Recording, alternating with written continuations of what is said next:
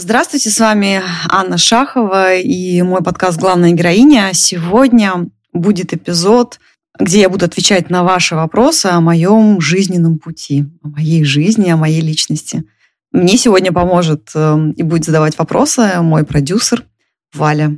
Добро пожаловать!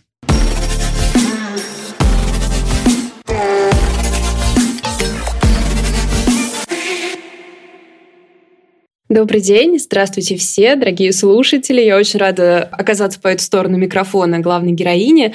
У меня в руках огромное количество вопросов, Анна, к вам от ваших слушателей, от вашей аудитории. Если суммировать, то люди хотят знать секрет вашей женственности, гармоничности, легкости, отношений с мужем, уверенности. В общем, все простые вопросы, на которые легко дать ответ. И понятно, что, скорее всего, ответы они в вашей истории, в вашем личном пути, и поэтому об этом мы будем говорить. И я предлагаю начать с, с той точки, где вы сейчас. Понятно, что за ней как бы вся, вся история раскроется. Больше половины ваших слушателей живут не в России, вы сейчас живете в Германии. И вот, знаете, очень немало вопросов о том, как попасть в Германию на Пэ Эм Жэ. Вот скажите, для вас это тоже была страна мечты, как для многих? Или вы оказались там иначе? Интересный вопрос про переезд и очень волнительный, я думаю, для многих действительно интересный. Я попала в Германию, можно сказать, случайно. У меня мама русская немка, она родилась в Киргизии, и все родственники с ее стороны, и все ее предки – это немцы. И когда мне было десять лет, впервые родители начали говорить о переезде в Германию. Я, конечно же, общалась с, с родителями моей мамы. Они говорили с нами на старом немецком языке. Мы даже учили стишки, какие-то частушки немецкие. Я все время соприкасалась с этой культурой, но о переезде речи не было. И когда переехали уже мои бабушка с дедушкой в Германию, на историческую родину, тогда и наши разговоры в нашей семье начались о переезде. Для меня, как для ребенка десятилетнего, это, скорее всего, было просто большое приключение. У меня не было абсолютно никаких представлений о Германии. Единственное, что я видела, это моих родственников, которые возвращались в Киргизию или в Россию, и привозили нам чемоданы сладостей, которых не было в России, соответственно. И еще помимо этого я учила немецкий язык в школе. Я не попала в английскую группу, из-за чего я очень переживала и расстроилась в свое время. В итоге мне этот язык пригодился. Поэтому такие вот были соприкосновения с Германией. Для меня это было просто огромное приключение, когда уже мы получили документы на переезд. Мне было двенадцать лет, и я действительно предвкушала переезд, и для меня это было чем-то волнительным, и мне было легко расстаться с той жизнью, которую я вела на, на тот момент в городе Тверь. Но, насколько я знаю, вы, кроме Германии, умудрились пожить еще в других странах. Какая у вас география? Все верно. Когда мне было три года, мы всей семьей переехали на Кубу. Мой папа инженер-строитель, и, как, может быть, мои слушательницы знают, Советский Союз и Куба, они сотрудничали. Соответственно, отправляли специалистов за границу. Был выбор, кстати, стоял выбор между Нигерией и Кубой. Но в Нигерию могли поехать только мама с папой вдвоем, без детей. И они не захотели сделать такой выбор. Они выбрали, соответственно, переехать всей семьей. У меня есть старшая сестра, она на два года почти меня старше. И вот, когда мне было три, ей было пять, соответственно, мы переехали на Кубу и прожили там четыре года. Я обратила внимание, что вы несколько раз сказали, что для вас этот переезд оказался скорее веселым приключением, в то время как можно себе представить, что вообще для ребенка это не просто так сильно менять среду. И наверняка во многом это заслуга родителей, что они создали для вас такую атмосферу, помогли воспринять это как приключение. Так ли это? И как э, вообще воспитание в детстве у вас строилось? Об этом тоже много вопросов про вашу семью и отношения в ней в вашем детстве. Я думаю, что в какой-то степени это связано уже с определенным опытом в детстве проживания в другой стране. То есть эти четыре года на Кубе совершенно другая культура, совершенно другая музыка, другой язык, другой климат. Я думаю, что в какой-то степени это тоже сделало свой вклад в мою такую спонтанность и готовность к переезду. Второе, конечно же, это мой характер. Я действительно достаточно спонтанный человек. Я могу переехать в другую страну. Есть, конечно, какие-то страхи, но потом следующий мой жизненный опыт показывает о том, что я это делаю легко. Третье, конечно, мои родители, они давали нам такое ощущение безопасности и ощущение того, что все будет хорошо, мы же вместе переезжаем. И мы переезжаем не в совершенно незнакомую страну. У нас там есть родственники, бабушка с дедушкой, тети, дяди, двоюродные сестры и братья, с которыми мы были знакомы, с которыми мы раньше общались. Мы были, мы были не одиноки с сестрой. Хотя хочу заметить, что для моей сестры переезд был более тяжелый, потому что... Все-таки она была старше, она уже перешла в подростковый возраст, у нее были уже ухажеры, ей уже нравились мальчики, у нее были очень близкие подруги, с которыми она общалась, и для нее переезд оказался действительно таким психологически сложным периодом ее жизни. Думаю, что из состояния взрослых женщин мы, наверное, не можем понять, почему предпочитать мальчиков не в Германии. Как бы вы оценили, вас строго воспитывали? Какие, какая у вас была динамика в семье? Нас воспитывали строго, но справедливо. У меня папа инженер-строитель всей своей душой. Он очень любит, любит физику, он очень любит математику и любит цифры. Он у меня человек структуры, но он не авторитарный и не жесткий. То есть если можно подумать, что он любит прям порядок и полотенца, например, должны висеть там по линейке, такого, слава богу, не было. Он маму всегда любил, давал ей свободу, давал ей свободу и пространство для, для ее развития. В какой-то момент мама моя не работала, и посвятила себя нам, семье. И я очень с большим теплом вспоминаю те моменты, когда мама вставала, готовила нам завтрак, отправляла нас в школу, следила из окошка, смотрела, как мы переходим дорогу. То есть все эти моменты, они заложились очень, очень, таким очень теплым воспоминанием. И в какой-то момент мы в Твери переехали в... квартиру на седьмом этаже. И очень хорошо было видно дорогу и вообще наш путь в школу и из школы. И как мама рассказывала, она очень любила наблюдать, как я иду домой. Потому что это всегда какие-то крутящиеся движения, пританцовывание, припрыгивание, шапка в руках, и я кручу ее над головой. Мама всегда очень любила смотреть именно за моим возвращением. Вот. И я очень помню эти моменты, когда я приходила домой, и мама стояла в дверях и встречала меня. Я Я думаю, что это очень такой, на самом деле, классный момент, когда тебя кто-то дома ждет. Когда ты не приходишь домой и никого нет, ты приходишь в пустую квартиру или все там заняты своими делами, а когда вот этот вот момент встречи, да, что тебя действительно ждут. Я думаю, что это здорово. А у меня с мамой всегда были очень близкие отношения, мы с ней в чем-то похожи. И сейчас даже в возрасте, вот мне уже почти сорок лет, мы с ней стали еще как-то больше похожи именно по характеру и по легкости. Она, наверное, заложила в меня такую любовь к красоте и к эстетике. Можно, наверное, тогда сказать, что вот эта гармоничность, о которой часто спрашивают, отчасти идет из того, что в детстве была такая опора, фундамент, на котором вы все еще стоите? Я думаю, что, безусловно, это связано с ощущением безопасности, которое давали родители. Есть в психологии такой момент, и даже в коучинге есть такой момент, когда есть определенные установки, например, я окей, ты окей, мир окей, да, то есть это говорит о том, что я отношусь к себе благосклонно, я отношусь к другим людям хорошо, и я понимаю, что этот мир безопасен. Есть разные комбинации этих трех составляющих, есть, например, я окей, ты не окей, мир не окей, да, это немножечко такое же направление нарциссизма.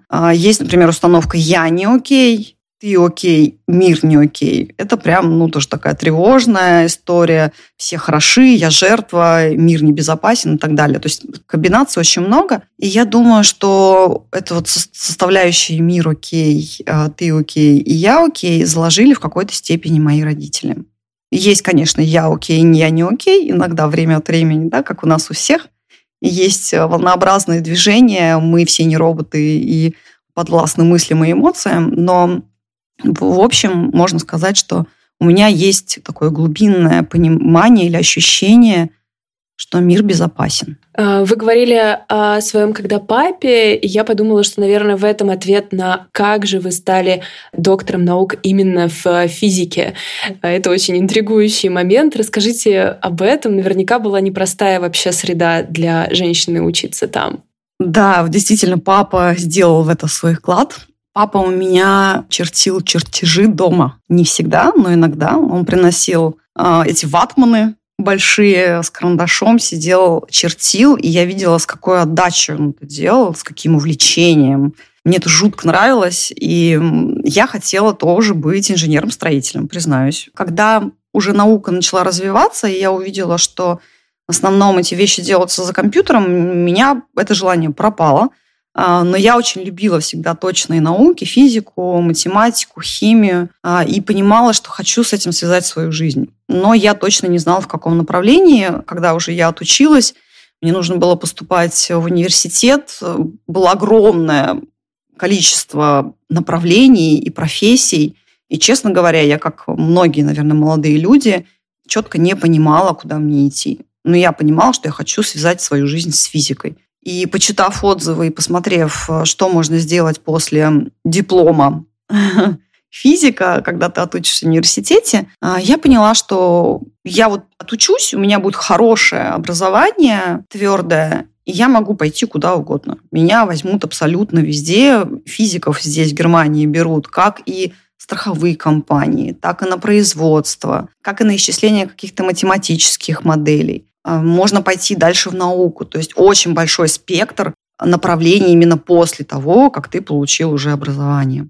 Это, наверное, был один из таких из, тоже из ключевых моментов, ключевых факторов, которые повлияли именно на выбор направления. Конечно, девочек на физфаке было гораздо меньше, чем, чем мальчиков, но я не чувствовала никакой дискриминации, не чувствовала к себе какого-то странного предвзятого отношения со стороны моих сокурсников и со стороны профессоров. Конечно же, у нас больше было профессоров-мужчин. У меня была только одна женщина-профессор, которая читала лекции.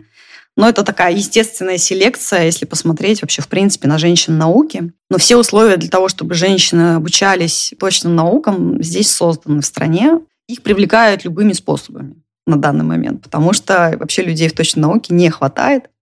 Мне было учиться легко. Я быстро нашла контакт как с мальчиками, так и с девочками. И я чувствовала себя абсолютно комфортно в моем потоке. И вообще, в принципе, в университете и в институте именно физики. А сестра, кстати, у меня химик. Разброс оказался не очень большим. Все верно. Чему, кроме физики, научила вас эта сложная учеба? Меня учеба именно э, на физике, наверное, даже больше именно обучение уже специ- специализации, когда я попала в институт именно материальной физики, то есть физики материалов и сплавов, и я поняла, что научиться можно абсолютно всему, чему ты посвящаешь время и внимание. Когда я пришла, это был уже четвертый курс, я пришла в институт, мне дали огромную стопку научного материала исключительно на английском языке. Я английский не знала. Как я читала статьи? Тогда еще не было возможности сосканировать на телефон текст и перевести его в Google Translate, поэтому я это делала все ручками. То есть я практически каждое слово вбивала в словарь и выписывала. У меня мои научные работы, которые я читала, были абсолютно все исписаны, изрисованы, потому что я через слово переводила слова в словаре. И помню очень свой опыт первый, когда мой профессор отправил меня на первую конференцию с докладом о моей научной работе, но она была на английском языке. Конференция вся была на английском языке, и доклад был тоже на английском языке. Я выписала весь доклад на листочек, вызубрила его, абсолютно каждое слово вызубрила и докладывала тринадцать минут просто выученный текст. Жутко боялась вопросов, которые потом были, и они были. Помню очень хорошо этот опыт. Со временем я выучила английский язык так, что я поехала на стажировку на три месяца в Калифорнию. Я общалась там уже абсолютно свободно. Поэтому меня, моя научная работа и вообще, в принципе, обучение в университете научило тому, что можно научиться любому навыку, можно выучить что угодно, если мы погружаемся в это и посвящаем это свои силы, и свою мотивацию, и свое время. Но из того, что вы говорите, очевидно, что это требует еще серьезной самодисциплины и собственного личного отношения, но при этом, судя по тому, как вы рассказывали о том, как у вас складывались отношения, вам досталась комбинация и самодисциплины, и софт-скиллов. Поэтому ли вы в итоге сместились на поддерживающую и помогающую сферу, в которой вы работаете сейчас, если говорить именно о карьерном пути? Физики не осталось. Я не могу сказать точно, что это связано именно с моим воспитанием. Желание помочь другим людям было у меня всегда. Я, возможно, не связывала это именно с профессией, с профессиональной деятельностью, потому что, наверное, профессиональная деятельность у меня отложилось как что-то, вот какой-то hard skill, которому ты обучаешься, и ни в коем случае нельзя это связывать со своими там, чертами характера, как вы говорите, soft skill, да, то есть скиллы. Но со временем я поняла, что даже когда я уже была в аспирантуре, поняла, что мне недостаточно просто заниматься наукой. Я хочу приносить еще какую-то конкретную пользу людям. Я понимала теоретически, что то, что я делаю, в итоге лет через двадцать-тридцать, возможно, принесет какую-то пользу человечеству. Но для меня это было слишком абстрактно. Знаете, как есть такое выражение «человеку нужен человек». Вот в какой-то степени мне вот захотелось больше работать с людьми.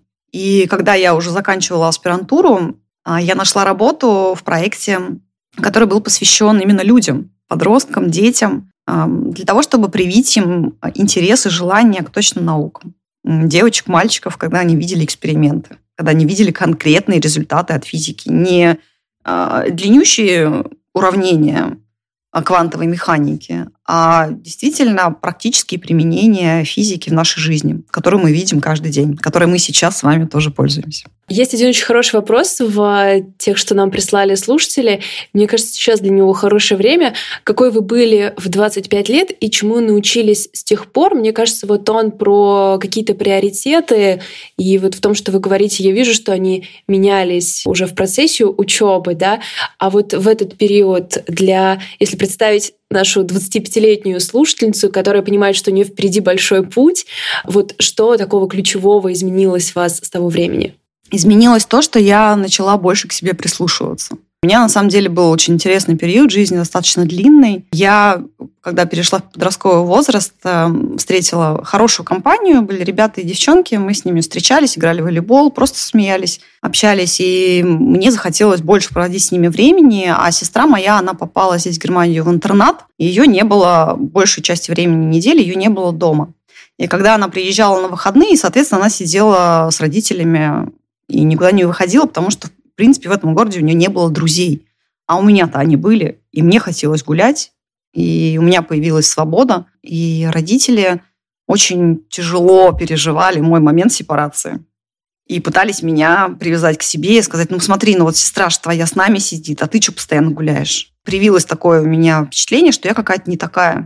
То есть я не такая, как она.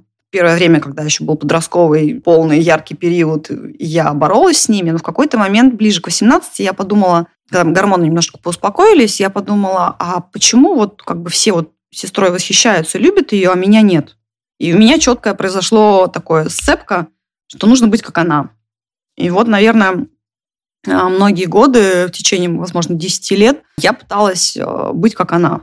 И шла за ней. Она, например, поступила в Мюнстерский университет. Я тоже туда переехала. Там многие девчонки там говорили, какой у нее классный смех. Я пыталась быть как она. То есть такие вот постоянно... Я действительно ее копировала очень сильно. И в какой-то момент, где-то как раз вот двадцать шесть - двадцать семь лет, можно сказать, что я потерялась. Я потеряла себя, я не знала, кто я, вообще, что я хочу. И я попала в кришнаистскую секту. Я открыто об этом говорю. И я пошла также за сестрой. Она меня увлекла, и мне это понравилось. В какой-то момент я почувствовала, что я даже не знаю, кто я. Это произошло в том числе с, после встречи с моим настоящим мужем. В день практически нашего знакомства он мне сказал одну фразу, которая очень сильно меня поразила. Он сказал, Аня, слушал меня так долго, потом говорит, Аня, перестань говорить шаблонами. И меня абсолютно, как будто на меня вылили ведро холодной ледяной воды, и я поняла, что он абсолютно прав.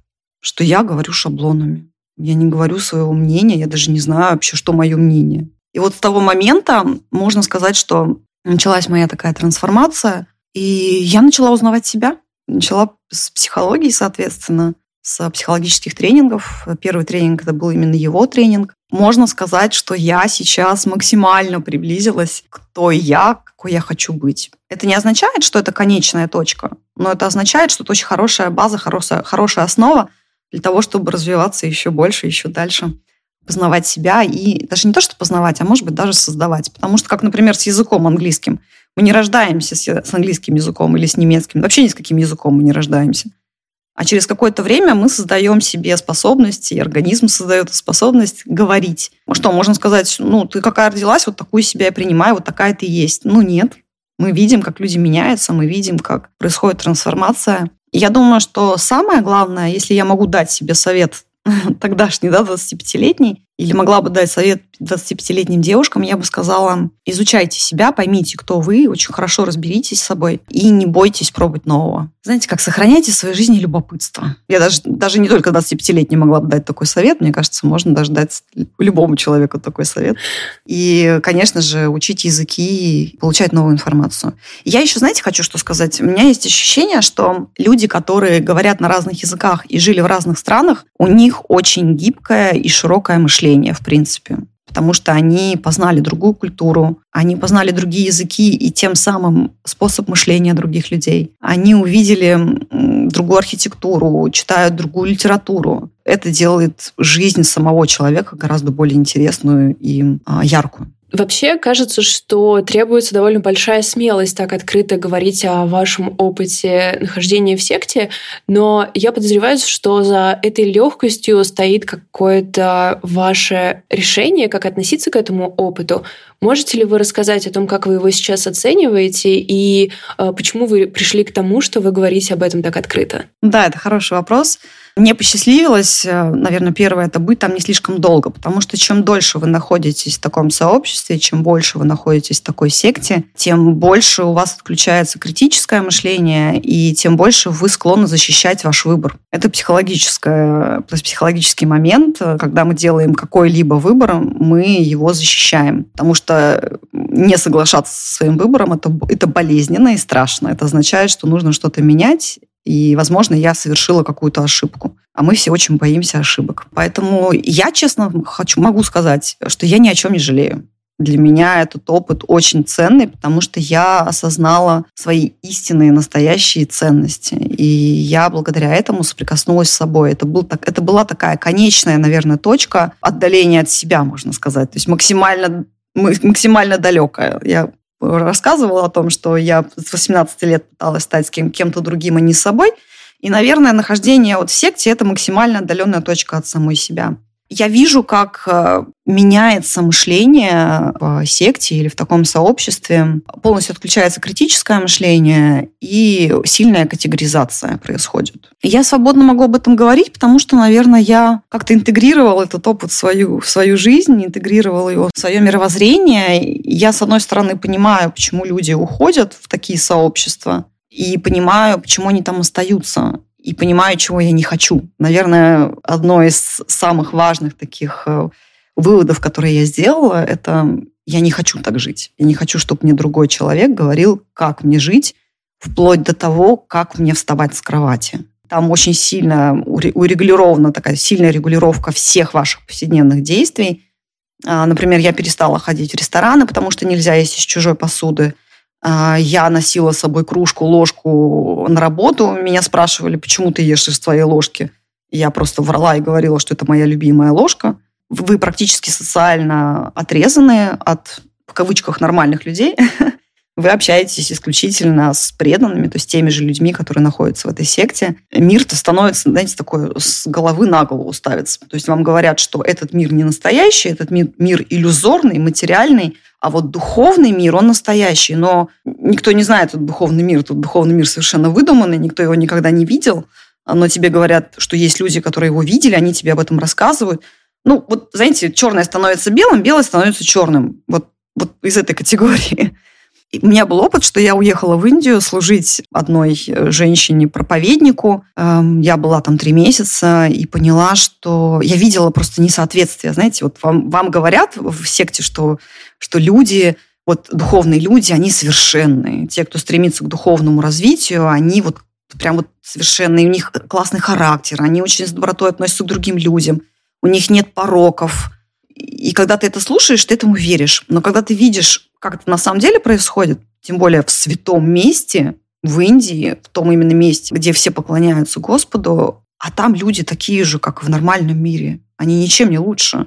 У них такие же пороки, у них такие же есть плохие черты характера. Они принимают наркотики, есть насилие. То есть ничего не, ничего не поменялось. И у меня просто произошел такой абсолютный диссонанс.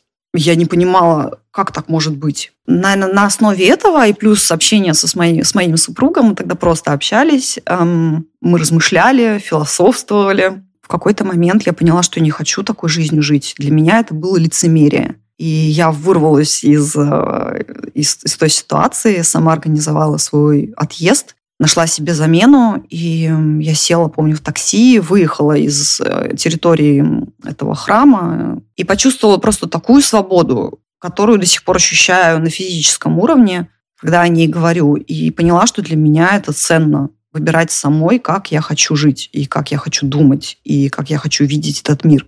И я настолько четко понимаю эту ценность, что я могу свободно говорить о своем опыте, потому что благодаря этому я действительно пришла к, к себе. Это, конечно, очень впечатляющий рассказ, и он требует... Как правило, мы, когда слушаем, слышим такие истории, как будто бы всегда есть какой-то помощник, кто-то, кто помогает вернуться к себе, но вы как будто бы положились на себя и сами это сделали. То, что удивило, но это очень интересные слова, которые вот вы привели цитату своего мужа. Это такая какая-то радикальная забота, потому что не просто, мне кажется, сказать что-то такое человеку, это кажется отрезвляющим сейчас, но в моменте это, наверное, болезненно услышать. Как вы восприняли это? Почему вам не захотелось сказать, я никогда больше не буду с тобой разговаривать? Пожалуйста, не приближайся. Это действительно был непростой момент. Хочу еще добавить к тому, что вы сказали до этого, что я полагалась исключительно на себя. Это не совсем так. Я очень благодарна своему мужу за его общение, за его открытость, за его знания, за его терпение в том числе. Потому что он сам находился в этом процессе выхода. И он тоже об этом открыто говорит, он тоже был кришнаитом. Благодаря этому мы вдруг друге нашли такого партнера, который понимает, о чем мы говорим, да? И о сомнениях, и о том, как выглядит жизнь, находясь в секте. Поэтому я ему очень благодарна. Даже когда я была в Индии, мы с ним регулярно общались, и он меня поддерживал. Мне было сильно очень нелегко там. Как я не обиделась на него? Конечно, мне было очень обидно. Это было действительно такое ощущение, как будто ты прям в стенку врезался. Да? Ты шел-шел и просто врезался в стенку. И ты стоишь такой, глазами хлопаешь. Я помню, я сидела с открытым ртом и просто хлопала глазами и не понимала, что мне сейчас, как мне надо реагировать. И я действительно обиделась. И это нормально. Я думаю, что это абсолютно нормальная, естественная реакция любого здорового человека — обидеться на такие слова. У моего мужа есть уникальная способность, и я ее замечала в самом начале, и замечаю ее сейчас. Он... Можно назвать это мистикой, но я понимаю, что это опыт и определенная просто расположенность и способность. Он очень хорошо понимает, что на самом деле происходит. То есть он видит реальность, и он очень четко э, видит причину, даже которую не видит сам человек. В, в, в каком-то общении с клиентами, когда это открыто происходит, да, на открытых консультациях, ему задают вопрос, он, он часто говорит, ну, на самом деле вы хотели спросить вот это, но вы это не спросили. И женщина такая стоит, говорит, да. И, знаете, получается такое ощущение, как будто это волшебство. Это, это мастерство. Я это называю мастерством. И в этот момент было то же самое. То есть мы с ним уже какое-то время общались, и он ценил меня как человека, ему было интересно со мной. Я, я ценила его как человека и как специалиста, потому что я побывала на его тренингах, я видела его вот эту вот уникальную способность. Поэтому я, наверное, ему поверила в этот момент. Вернее, даже, может быть, не поверила, а дала ему шанс в моей голове прояснить, так ли это. Может быть, он ошибается. Но я решила изучить этот вопрос, прав он или нет. И я поняла, что он прав. Особенно в секте тебя учат, мы встретились тогда, когда я еще была кришнаиткой, и особенно в секте тебя учат говорить шаблонами. Все говорят очень похожими фразами, очень похожими. Я даже иногда общаюсь со своей сестрой, она до сих пор находится в секте. Когда я с ней общаюсь, я замечаю эти шаблоны, просто улыбаюсь и понимаю, что бесполезно ей об этом говорить. Я, возможно, не обладаю таким авторитетом для нее, чтобы что-либо ставить под вопрос. Но я замечаю эти шаблоны, и когда я начинаю задавать вопросы мягко, она начинает раздражаться. Соответственно, ей не нравятся эти вопросы. И я понимаю, что мне туда лезть не надо. Поэтому мне, наверное, помогло не обидеться. Это то, что я считала Александра своим, ну, не своим, а просто авторитетом в определенной сфере. И я ему доверяла. Я думаю, что такие вещи мы можем услышать только от людей, которым мы доверяем по-настоящему. Просто этот вопрос, он еще как будто бы ложится на ваш собственный поиск, потому что он предполагает, что вы должны начать говорить, что думаете, и как будто бы это произошло именно в тот момент, когда вы искали ответ на вопрос, что же вы на самом деле думаете. Так что в нужное время, в нужном месте сказаны были нужные слова. Много очень довольно личных вопросов угу. о ваших отношениях, о том, как они развивались, на чем они держатся. Если не уходить в какие-то глубокие подробности, как сейчас выглядит ваша жизнь, чем вы занимаетесь и как выглядят ваши отношения изнутри? Потому что, судя по вопросам снаружи, они выглядят совершенно идеально. Конечно же, они не идеальны. Я сейчас не буду рушить все иллюзии. Это... Это неправильно. Я могу точно сказать, что для меня наши отношения идеальные. Я действительно считаю их идеальными. Я хотела именно такие отношения. Почему такие? Во-первых, я люблю умных мужчин. У меня папа был очень умный. Не почему был? У меня папа умный. И я просто чувствовала жуткое раздражение рядом с мужчинами, с которыми мне было скучно. То есть я, например, хотела обсудить какую-то тему, они не поддерживали эту тему или говорили, на мой взгляд, какую-то глупость. И я начинала раздражаться. То есть я понимала, что мужчина рядом со мной должен быть как минимум таким же умным, как я. Я считаю себя не суперумной, но я считаю себя достаточно образованной, поэтому я хотела такого же уровня мужчину.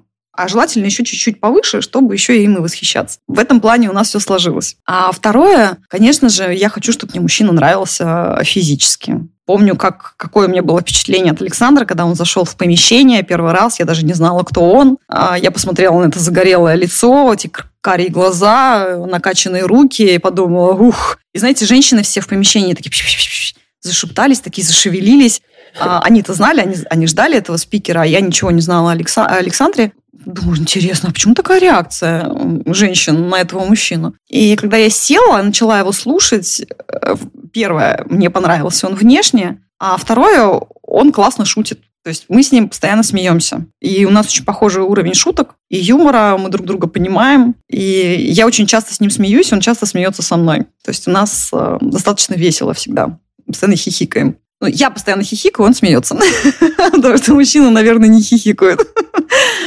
Конечно же, это какая-то связь физическая, безусловно, она нужна. Я считаю, что в паре обязательно должна быть страсть, да, обязательно должно быть притяжение друг к другу. А что еще? Я восхищаюсь им как человеком и восхищаюсь его целеустремленностью. То есть он для меня в каких-то сферах является таким авторитетом, или является мотивацией, или является человеком, на которого я хочу равняться. У него есть такие сферы в моей жизни, на которые он равняется и в которых он восхищается. Наверное, знаете, я, у меня был такой идеалистический, может быть, порой, желание быть спутницей. Я не хотела быть женой, я не хотела быть мамой или, вот, знаете, какой-то такие, назовем их в кавычках, типичные женские роли. Мне хотелось быть спутницей жизни, то есть сопровождать своего мужа на его пути, помочь его, ему в его миссии. Да? То есть у Александра есть миссия жизненная. И мне как-то хочется ему помочь. Но не то, чтобы положить всю свою жизнь в его миссию.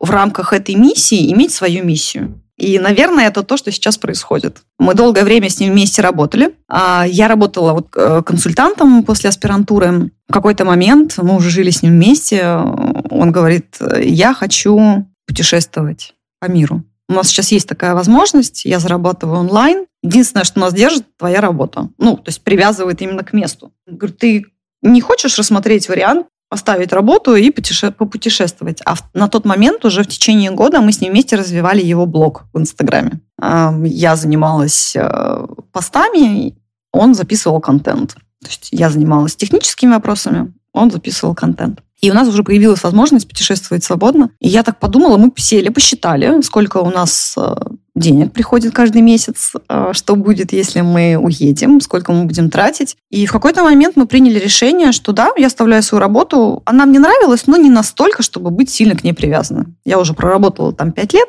и мне немножечко поднадоела эта деятельность. И в любом случае я бы, наверное, в будущем поменяла ее. Ну, вот появилась такая возможность, и мы сдали нашу съемную квартиру, все наши личные вещи мы закрыли в гараже и уехали путешествовать. Вот. И в, в долгие годы я действительно занималась техническими вопросами, Инстаграмом и так далее. Мы открыто об этом говорим, что мы вместе пришли к миллиону подписчиков у него в аккаунте. Это наша совместная заслуга. И в какой-то момент я почувствовала, что мне хочется еще чего-то своего, своего проекта. И я начала учиться на коуче, заниматься вопросами питания, тренировок, тренировок. Я консультант по питанию сейчас и поступила в онлайн-обучение тренера, заканчиваю обучение по коучингу эриксоновскому. И вот теперь это мой такой мини-проект. Подкаст – это, наверное, результат вот моего желания создать что-то свое, создать свое детище, и вот он существует. Я сначала хотела сказать, что похоже на динамику президента и первой леди, но потом вы продолжили. И это другая динамика. Это как президент и глава администрации, скорее. Скорее такой расклад. Как, завершая, наверное, наш разговор, я хочу перейти к самому простому вопросу, который мы получили, как правильно жить. Разовью его до, до того, как вы думаете, в чем вы можете помочь тем, кто сейчас равняется на вас. При том, что у вас есть очень четкая ценность, которую в себе, да, вы сохраняете, что нужно опираться на самого себя, но люди во многом опираются на mm-hmm. вас. Вот как этот баланс вы выдерживаете, чему, как вы думаете, вы можете людей научить, чем им помочь, как правильно им жить? Очень интересный вопрос. Я верю в то, что всем нам нужны люди, которые нас вдохновляют чем-то. Нас вдохновляют истории, нас вдохновляют примеры людей, которые преодолели определенные трудности или живут определенным образом, так, как мы хотим. И я против того, чтобы полностью равняться на какого-то человека во всем, то есть делать из него идола. Я, я против этого. Не создавай себе идола, да, как говорится. И это правда, потому что, когда мы создаем себе идола, мы потом разочаровываемся, потому что любой человек, абсолютно любой, даже самый известный, он всего лишь человек. Я предпочитаю искать несколько фигур, ролевых моделей, так называемых, в своей жизни, которые меня вдохновляют на действия, на изменения, на красоту, просто на наслаждение жизнью. Да? Есть разные модели в моей жизни. И я хочу, наверное, вдохновить девушек, женщин, девочек, которые нас слушают, чтобы они искали таких ролевых моделей. В какой-то степени, возможно, я являюсь для них такой. Как я заметила, у меня получается мотивировать своим примером. То есть я стараюсь не учить людей, как им правильно поступать, а показываю, как я живу. Об этом, в принципе, весь подкаст. Я говорю то, что, то, что я думаю, каким, какими правилами я руководствуюсь в своей жизни, какие ценности есть в моей жизни. И я пытаюсь просто о них рассказать, показать, как к ним прийти, если вы тоже этого хотите. Наверное, это то, что я могу дать своим слушательницам. И хочу, чтобы вдохновить каждую женщину и девушку сохранять критическое мышление. Не верить человеку на сто процентов. Даже то, что говорю я вам, я говорю из своих знаний и опыта. Это такая смесь, так скажем, да, моя личная. Но есть и другие люди, у которых свой опыт и свои знания. Проверяйте, смотрите, слушайте разные точки зрения. Для того, чтобы сохранять критическое мышление, нужно, нужна, нужна информация. Нужно собирать информацию из разных источников причем. Поэтому так опасна изоляция, да, информационная. Обязательно сохраняйте критическое мышление. Мы с мамой недавно говорили об этом, а как же не сильно углубляться в какие-то темы и потерять вообще понимание этой тематики, да, то есть потому что столько мнений, столько информации, как вот определить? Но через какое-то время, получив опыт и получив информацию, вы захотите жить определенным образом. Вы примените это в своей жизни, и вы увидите позитивные результаты. И вот этому вы будете придерживаться. Это, в принципе, то, что делают многие успешные спикеры. Они собирают информацию, фильтруют ее, применяют в своей жизни и выдают. Да? Это то, что мы тоже все должны делать. Ну и, конечно же, взять ответственность за свою жизнь. Я думаю, что это самый, самый важный принцип. Недавно смотрела ролик, что типа женщина, девушка идет, падает на кровать, такая думает, господи, когда узнала, что нужно не записать свои желания на бумажке, а взять какую-то ответственность за свою жизнь, да? Вот типа такого. Вот иногда нам хочется все отдать в руки мужчины, папы, мамы, там, общества, президента, еще кого-то. Но поверьте, никто не заинтересован в вашем счастье, кроме вас самой. И, конечно же, для того, чтобы увеличивать свое счастье, нам нужны и другие люди, и подружки, и мужья, и дети, и мамы, папы. Но если вы не научитесь быть счастливой, самостоятельной, наполнять себя, не соприкоснетесь со своими ценностями, своими потребностями, не научитесь их удовлетворять, вы всю жизнь будете тянуть энергию и тянуть ресурсы из других людей, и по-настоящему счастья не испытаете. И, наверное, это то, что я хочу донести до наших прекрасных э, девушек, что можно быть счастливой, в любой практически ситуации можно быть счастливой. Ну, и мне так видится, и я сейчас уже буду говорить как человек, который получает вашу обра- обратную связь от ваших слушателей, мне видится, что вот этот путь к самой себе, критическое мышление, оно может заставить нас почувствовать себя немного одиноко, потому что это предполагает отказ от привычного во многом. И здорово, что может быть э, какой-то человек-соратник, который вас в этом поддерживает и находится в двух кликах от вас. Вы все знаете, где найти подкаст «Главная героиня», когда вам нужна эта поддержка, и вы можете всегда это сделать, и голос Анны вам напомнит, что вы на правильном пути, что вы делаете то, как вы запланировали, и это, это ваш план, и вы по нему идете, и если что, поддержку вы можете найти здесь. Спасибо вам большое за вашу откровенность и ответы. Я думаю, что мы обязательно повторим, потому что, конечно, далеко не все влезло, и вы всегда слушатели, можете нам присылать вопросы. Все ссылки в описании к подкасту есть, и мы обязательно будем их включать в выпуске.